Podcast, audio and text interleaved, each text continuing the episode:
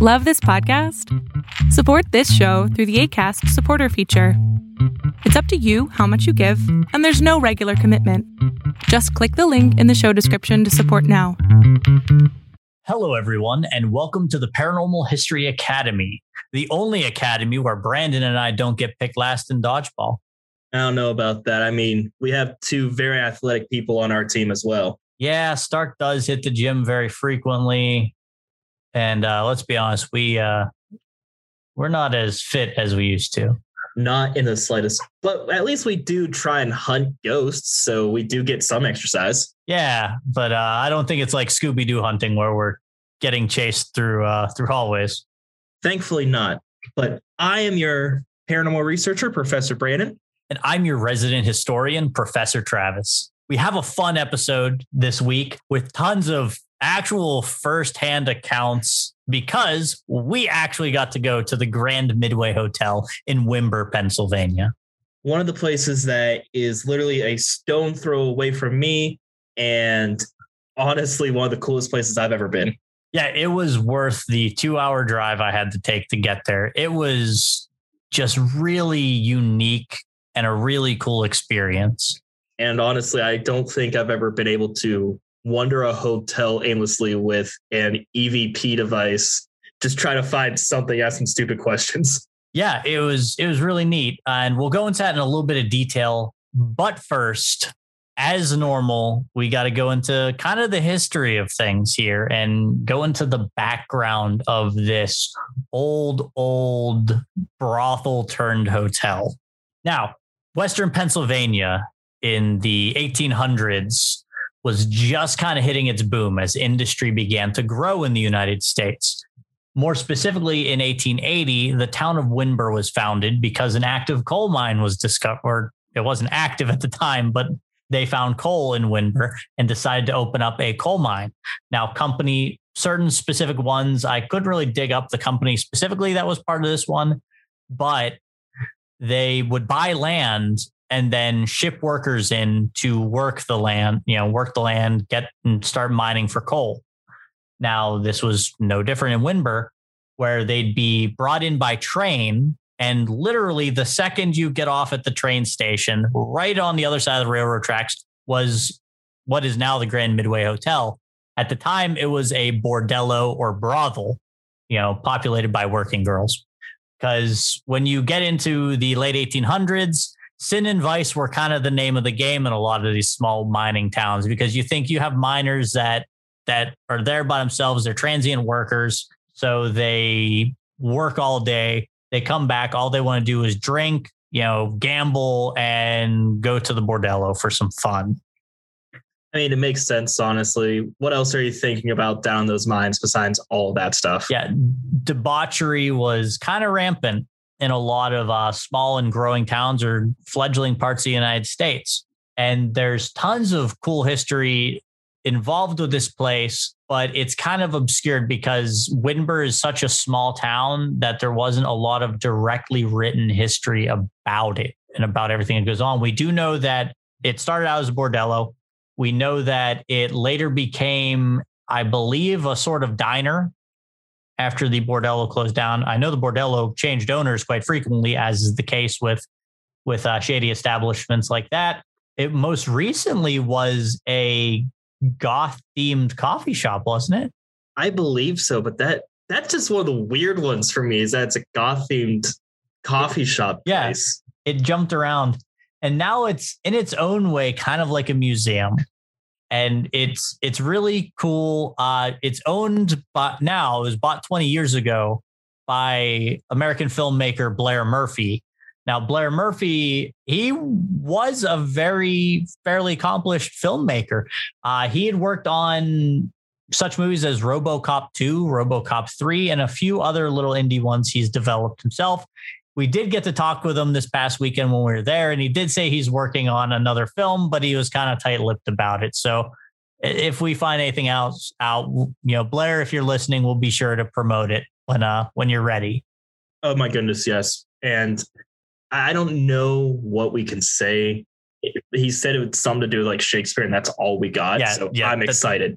Yeah, that's that's all it is. And I'm a big Shakespeare fan. I, I do like a lot of his works. But there's also a ton of other things that uh, the Grand Midway Hotel now is known for. It actually holds two Guinness World Records one for uh, the world's largest tarot card, and the second for the world's largest Ouija board, which is painted on the roof. Now, I'm sure you've all heard of Ouija boards, and I'm sure you all have a, a general idea if you've never used one. I know a lot of people, like um, Mr. Brandon here, are a little shied back from them because uh, well, we were there and you just did not want to go near those Ouija boards. I didn't care about going near them. It was using them, dude. Them. I will never use a Ouija board, and that is my personal beliefs. And when we kind of get into what Ouija boards are and what why they are the way they are, I'll tell you exactly why I don't believe to use them. Well, it's funny you say that because we are going to go a little bit into the background of the Ouija board here, just to, to give you guys something to make up for a little bit of the lack of history of Wittenberg, Pennsylvania, and the subsequent buildings thereof. I wanted to talk a little bit about the Ouija board since this place does have one on the roof and it's kind of a big deal. So I don't know if you knew this, Brandon, but Ouija boards themselves were actually first created in the late 1800s. Really? Actually, just about seven years after Wittenberg, Pennsylvania was founded, the Ouija board was created in 1887 in the state of Ohio and then was patented in 1890 by uh, Mr. Elijah Bond. Man, imagine patenting something that you talk to ghosts. That's the weirdest thing. That's the weirdest patent you have. Well, it was weird because the original depiction of the Ouija board wasn't, it had a, you know, I talked about how you can communicate with spirits, but it also was kind of a, you're delving into your own subconscious kind of thing. There's also a way to, to kind of delve into your deeper thoughts. Uh, the spiritualist movement was was around in the United States at this time for quite a few dec- decades, and uh, actually came over from Europe in about what 1834, just before the Civil War.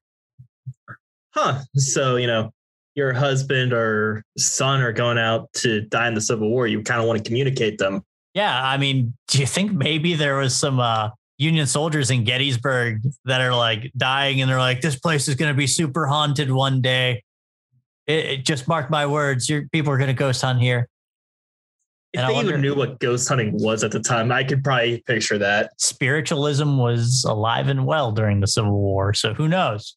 You know, people were trying to communicate with spirits, you know, I, decades I like to, before it. I like to picture like an old school Zach Bagans who has like a lantern and it's like, okay, guys, we're gonna go ghost hunting here. Yeah, old old prospector Zach. I, I could see it. Yeah, so it was patented in 1890. I believe the patent finally, you know, was finalized in uh, 1891. And funny enough, for the US Patent Office to sign off on this patent, Elijah Bond had to go in and actually prove that this Ouija board worked. And the US Patent Office corroborated and said, yeah, yeah, this works. They signed off on it and it became patented. So you do have a government entity confirming that Ouija boards exist or that they work. I mean, I guess so, but even still, you do have the idio- ideomotor response going on. And for those of you who don't know what that is, it's where your body makes micro movements that you really can't feel or detect. So that is something that does happen with the Ouija board and also the wanting to talk to the dead. So you're kind of you're kind of making making yourself see what you're doing. So what you're telling me is there's more of a subconscious aspect to this than supernatural. Maybe so much, yeah, a, a supernatural phenomena. Now, I'm not, not to say that we're discounting, you know, any supernatural occurrences any of you may have had. Oh goodness, no, not by a long shot. It's just that we wouldn't be much of a paranormal podcast, now would we? No, we wouldn't. But there is some science behind it that does kind of explain certain things. And it, it, it still is spooky. It's still freaky. You have someone you have the board spell out someone's mother's name and it's still weird. Yeah, it, it's still kind of odd. But fun fact, the Ouija board may have been that we know it today may have been made in 1886 I apologize. I had to go back uh, the years 1886. It was first uh, kind of shown and used, not 1887. But the actual use of like devices like uh, what they called automatic writing or what was known in China as Fuji dates all the way back to 1100 AD in China. So we actually have hundreds of years of similar usage as a Ouija board, except it was more of a like a pendulum hung from the ceiling that would write. So, but it is kind of cool to know that similar things have been used throughout history. That does kind of speak, I guess, validity towards this possibly being something paranormal then. Yeah, it was uh, in 1100 AD in China. It was kind of a thing in the Song Dynasty. Like I said, they called it Fuji. It was used, believed to be used as a primary means of necromancy until it was forbidden by the Qing Dynasty. Yeah, you know, you don't want to be raising the dead. That's kind of bad. Yeah, that's probably why uh, people don't speak in Latin anymore because they just casually summon things. Now, where the kind of paranormal side comes to the Ouija board is you don't know who you're talking to. It could be the very lovely Miss Sarah who bakes cookies all day and is the awesomest ghost ever. Or you can have Beelzebub, the ninth layer demon of hell, and you don't know which one you're talking to, but they're both Sarah. So I good mean, luck, dude. I mean, as long as they can they can give me some really cool Rice Krispie recipes, I'm not going to complain. Yeah, but you don't want the demon to be with you forever. And that's where I kind of shy away from Ouija boards. I, I may be a paranormal investigator, a paranormal researcher, but I'm not going to sit there and intentionally try and get followed by demons for the rest of my life. Again, if they make good Rice Krispies, I'm not going to complain. You, and Rice Krispies, man. I like What? me some Rice Krispie treats. Leave me alone. You know, That attacking me for my snack preference. that is one of the biggest things that keeps happening throughout the series is you keep mentioning Rice Krispie treats. It, it's my go-to snack, man. Next time we go on a ghost hunt, I'm going to bring Rice Krispie treats just for you. I'll bring some. You know what? What ghost doesn't like Rice Krispies? That's, Exactly. that's how we're going to get some more stuff out of the Grand Midway when we go back. Is uh, we're going to bring some freshly baked Rice Krispie treats. now going into some of the ghosts, we're actually going to talk about some of the ghosts of the Grand Midway and kind of go into our experiences as well. But first, we have to start in the basement where a kind of sad story happened, and multiple psychics have been into the Grand Midway. And for some reason, they keep saying that there is a body buried in the basement and is a child, which Ooh. kind of sucks. yeah, honestly. that's uh, that's kind of depressing. It is. And multiple people have said that they see a little girl running around the hotel. They see just weird stuff kind of happening with a little girl. They've caught a little girl crying on EVP. And my weirdest one, a she's more responding to women. And she's been known to get into bed and cuddle up next to the woman while they're in bed just sleeping. Oh, that's not creepy. That, that's kind of adorable. It's Mm, Just wants- adorable. Just wants, to cuddle up next to someone. I mean, if I was laying in bed and there's just where, what is this random child doing here? I would probably lose my mind. But I would be questioning the owner. Why was there a child in my room last night? And please, what kind don't- of business are you running? exactly? But then they started. Then one psychic came in and said, "Actually, there's not one body buried in the basement. There's two, and supposedly, like one of the working gals was killed or strangled a little bit too hard. Like she liked it rough, but this guy actually killed her. Ooh, So he was one of the fair Suppo- warning, all you BDSM fans. fair warning indeed. Practice safe bondage.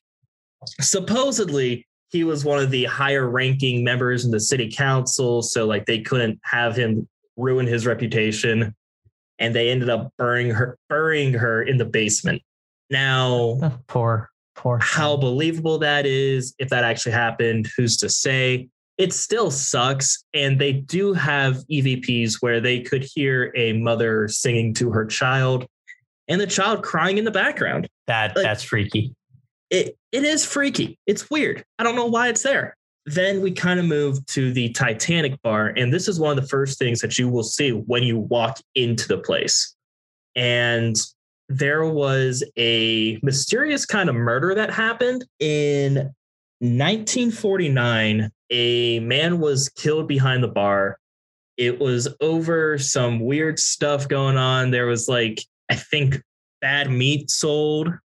Well, actually, I can answer this. So Oh. back in those years, in a lot of towns, meat was rationed because there was actually a, a shortage. You know, uh, there was droughts going on, especially in Western PA. So uh, livestock, you know, was dying off. They didn't have enough meat to go around, so they rationed it. So you can only eat meat on the days that they rationed it.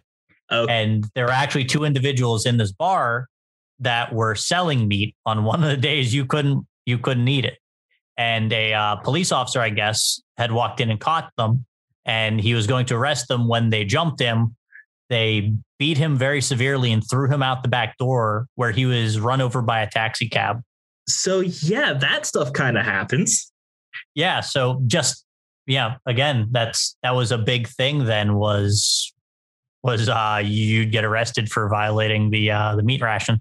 which you know funny enough that's actually one of the biggest places that ghost hunters it, back in that little area where the behind the bar is you get a lot of evps and just ghost hunters get stuff back there. Yeah, I mean, we'll get into it in a little bit, but we even uh, may have gotten something there. it, it was definitely something and if you guys really want to know what we're talking about do check out our facebook and our instagram at the paranormal history academy.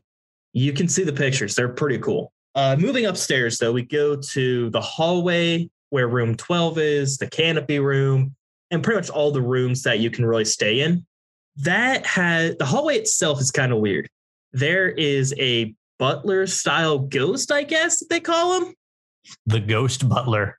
pretty much Was it the And- candlestick that got him I think so. or the iron But- pipe? He's so weird because he likes to kind of see what's going on. He, uh, when a psychic had entered the building once, she said, This guy is in my face and he's just really wanting to know what I'm doing. He is a lighthearted, likes to mess around, have some fun type of ghost. He doesn't seem malicious, but he's just been a guy who walks around one ghost hunting crew was in there and they're kind of getting ready to set stuff up. And a man walked past them going, Oh, I'm sorry, I'm in your way. Well, they turn around and ask the owner, Hey, who is that? That's kind of weird. He goes, There's nobody in there. No one should have been in there. I don't know what you're talking about. Investigation done. Pretty much like, okay, cool. We just got freaking evidence. Right out the gate. That would have been kind of cool if that happened to us, though. Yeah, that would have been pretty amazing. Now, the weirdest one was part of the owner's story and like talking about what all happened. And it was in the mermaid room, which is where we actually caught a little bit of evidence. We'll get into that in a bit as well. The there was a woman staying there and she was like, ah, you know, he's kind of weird, but he's nothing of it. Supposedly her and the butler ghost had sex In a dream. in a dream. In a dream, which is weird. That that's a very weird one. I kind of wanted to add it because it's just weird. Kudos to that lady for admitting, like, yeah, yeah, I had a wet dream about this ghost in this I- building. I guess, but that's just a weird one, honestly. That's like a right turn out of nowhere. It was when they told us about it. I'm like, that is out of left field. That is really what is going on in your psyche to be uh to be dreaming about that. But next, we kind of go into the canopy room, and this one is kind of sad because they're they don't really have information on her. Because what death isn't sad. Eh, pretty much. But there was a story that we were told. We don't know how valid it is, so take it with a grain of salt. This woman was a working girl and she fell in love with somebody and she didn't understand that it wasn't love, it was just lust. And she ended up committing suicide, Yeah, and I believe they even said she was only 16 years old. Which makes sense. But the ghost that haunts the canopy room is known as the Squid Lana. And she's I want to know like- where they got that name. I I didn't ask them, but like I didn't really understand it. it was just weird. But it's like the ghosts we've had the past two weeks now, and that it's a crawler. It crawls around on the floor, on the ceiling, and notably, this one has thumbs. Oh, that's the distinct difference. But what is it with all the crawlers and creepers? Like it's I like there's know. one for every household. I don't know. It's weird. I don't understand why that's so common. Maybe it's because the afterlife, you can only choose like one thing and you just choose to crawl around. There's only two modes of transportation: either crawling or the hell bus. I And no one wants to ride the bus. but this thing has been known to growl at people. It's grabbed people. It actually, if you're staying in the canopy room for the night, it's been known to kind of sit at the edge of the bed and watch you, which I don't know if it's evil or not, but it's weird. It's creepy, It's still intrusive. I guess. Uh, the canopy room itself is one of the most haunted rooms there is. And we can kind of say firsthand, it is creepy. Is a creepy room. It is a very creepy room. Mr. Blair Murphy has uh, several several dolls in there. One of them is the actual movie prop of the girl from The Exorcist, and Uh, it is yeah, no. uh, unsettling. I swear they make it so that way it is creepier than it is. It's supposed to be too. Then we move upstairs to Martha, and this is a very tragic story happening July 4th, 1911. She was on the balcony, kind of watching the fireworks, you know, as you do. And the fireworks were a lot more fun back then, where, you know what, they didn't really care about safety or regulations. They just made big booms happen. It's just we're gonna drop this bomb in a pipe and hope it goes right.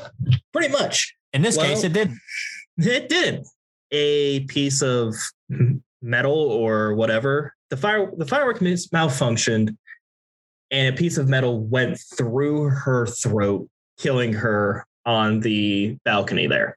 Yeah, and in front of the entire population of Windber, Yeah, so you. you can imagine the stories that this hotel already has. Speaking of some of those people's families never moved out of Windber. It's a small Yeah. town, you're not going to move out of it. They have, even when Blair was talking to us about owning the place, they would sit there and go, Oh, that's the place with the horrible tragedy that happened. Like it happened yesterday, pretty much. Yeah, just crazy how word of mouth continues to pass down over generations and it's still fresh. And lastly, we have kind of two ghosts. We have a lot of coal miner ghosts that are around there. There was a story of a psychic leaving flowers for the quote unquote coal miner ghosts. And she went back to California where she was in bed, just kind of sleeping. She woke up and saw a coal miner standing before her saying thank you and then just disappearing. Well, at least they were nice. I mean, it followed her home though. To be like, hey, thanks for the flowers. And Yeah. that was it. I don't It's know about you, but a thank you card would have probably been just as fine. I mean, would it been have would it have been as creepy if it was like a Facebook message saying, hey, thanks from an unknown person? I'd be more impressed that a coal miner from the early 1900s could use Facebook. You know, that's fair. So maybe that makes sense that they did do that. Again, a letter is just as fine. And lastly, we have a ghost that kind of touches to Professor Travis's and I heart, and that is the Professor Ghost, who Dead professors. What's better?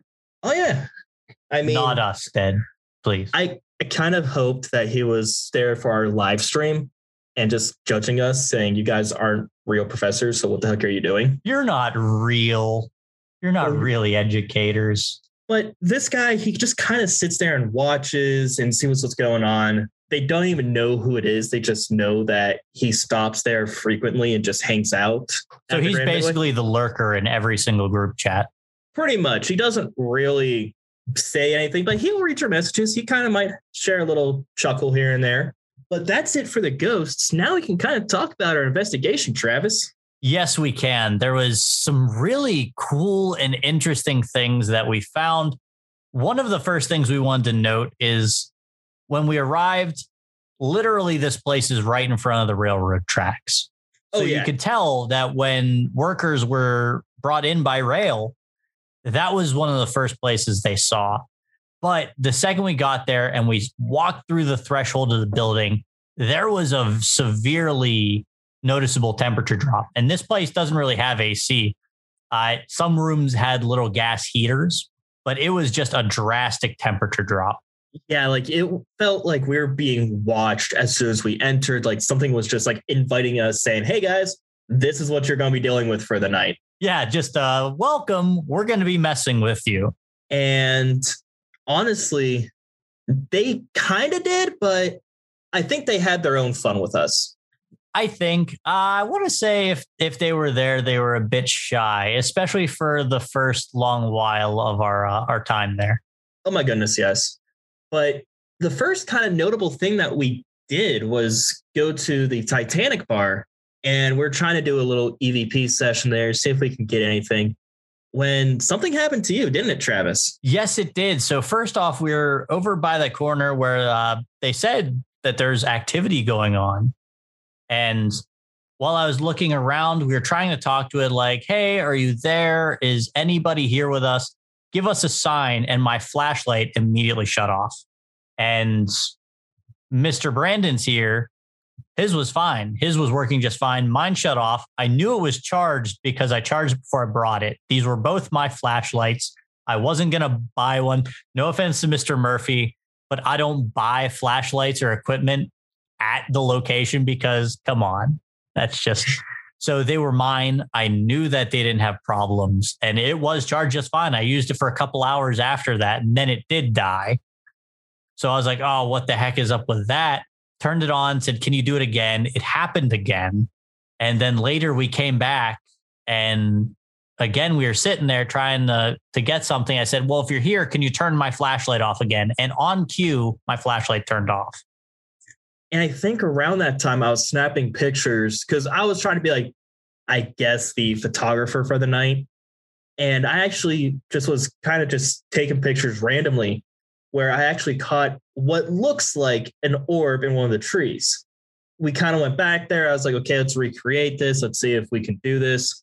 We couldn't. Yeah, we could not try and get it again because we're like, oh, maybe it's like the light reflecting off of a speck of dust on the camera lens we couldn't really figure out. Like I said, we tried to recreate, we couldn't. Like it was just like, okay, what the heck is this? So and, who knows? It, it, it's plausible, but not confirmed. And that's kind of going to be the theme of tonight: is plausible, not confirmed. Uh, yes. one, then we actually go upstairs to the mermaid room, where actually that's one of the least haunted rooms of the place. Yeah, it's usually where people go to get away from the creepiness because it, it's a little more inviting. It's kind of childish in its own way. There's like stuffed fish hanging from the ceiling. I do like the TV room because it's all kind of the creature from Black Lagoon themed. Except there's no light for yeah, whatever there's, reason. There's no light. I mean, that just kind of adds to it. I mean, the place is how old yeah. have electrical outlets in every room. But we go in there and I don't know what brought us to this attention, but we look over and there's a chair in there. And just in the corner, right near the bed. Doesn't really have a place to be there, no rhyme or reason, but it's there. We look down and we're like, hey, someone's sitting in that chair. Yeah, you could see the impression in the chair of someone sitting there, like from, you know, their buttocks, if you will, on the cushion and like the divots along the edge of it where your legs would be. And it, now that I think about it, you think that may have been the professor? That could have been. He could have been checking to see how we were and who we were. Yeah, he does like to sit there and judge silently. I mean, it was just the weirdest thing because I remember sitting there kind of trying to do a backlog of did I sit in there? No, I would have remembered sitting in that chair. I don't think Professor Travis sat in that chair. No. And I looked through the footage no one came in there when we were there and sat in there. Yeah, we did have a camera watching the hallways. And I'm going to save you guys the excitement. Unfortunately, I didn't see anything in there. I will be going over it again and again and again to see, but doesn't look like we got anything. Yeah, I also had my camera recording in the canopy room while we were doing the live stream, and it doesn't seem like we got anything on there. But that doesn't mean we didn't catch anything. Like we said, and the coolest thing was when we went back to this chair, we actually went back in the morning and it looked like it was more inflated, like somebody wasn't sitting in there all night. Yeah, it looked like a, a normal chair that no one had sat in. It was even moved from what appeared to be like a couple inches to the right. I actually did post this on our Instagram and Facebook. I think I posted on Facebook, but there is it was clear, on Facebook. Oh, cool. Awesome. There was a clear line where it was, and you can tell that it was moved.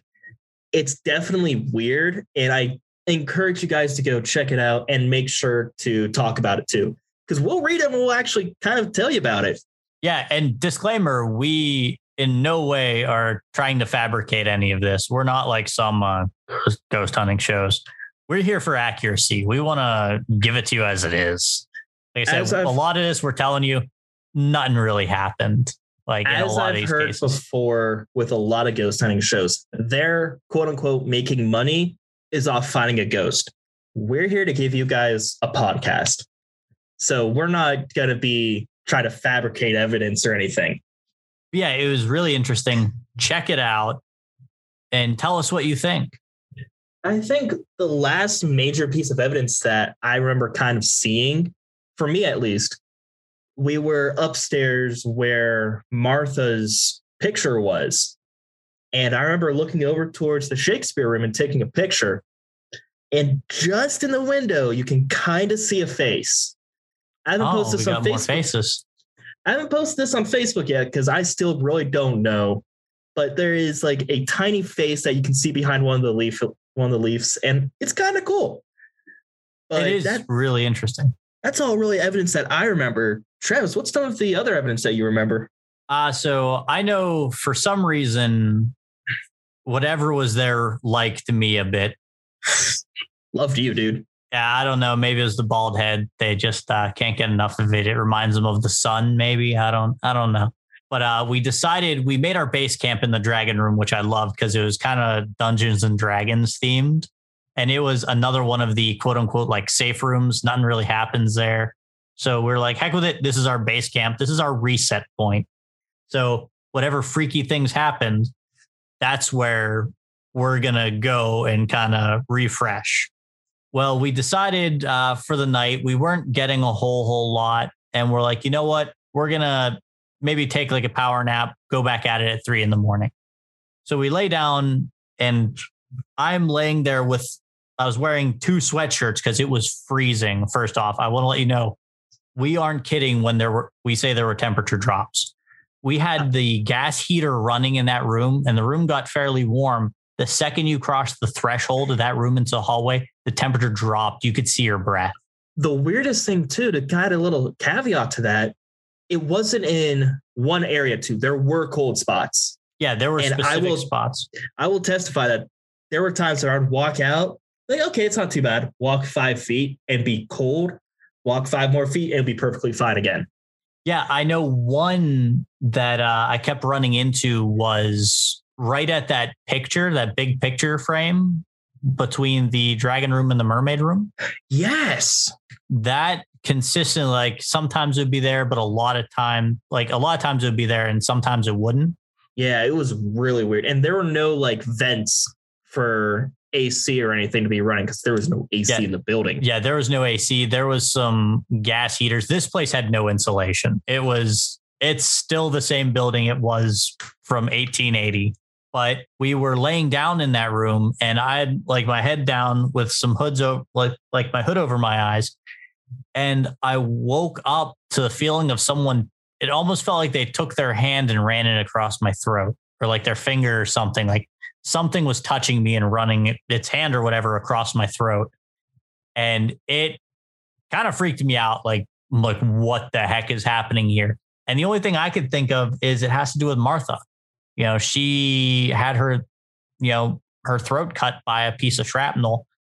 That's all I could think of. I also had one where I was laying down on my back and it felt like someone was pressing on my throat.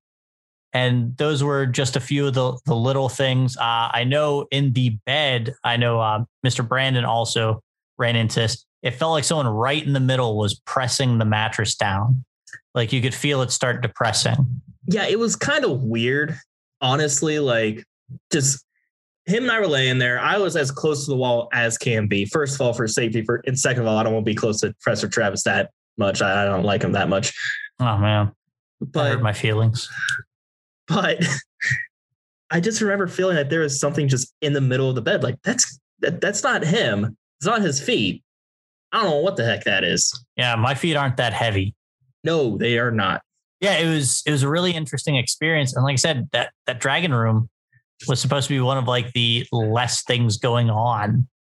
The So- funniest thing was when you woke me up going, Hey, there's somebody stomping around in the Shakespeare room and it's kind of irritating me. Yeah, directly above us. So the owner lives there, but you can hear him because his room was right across the hall from the dragon room where we were staying in. You could hear the second he opened his door and walked around the house, like on that floor, and like went up or down the stairs. You could hear it. And I was awoken to like a single stomp on the floor above us.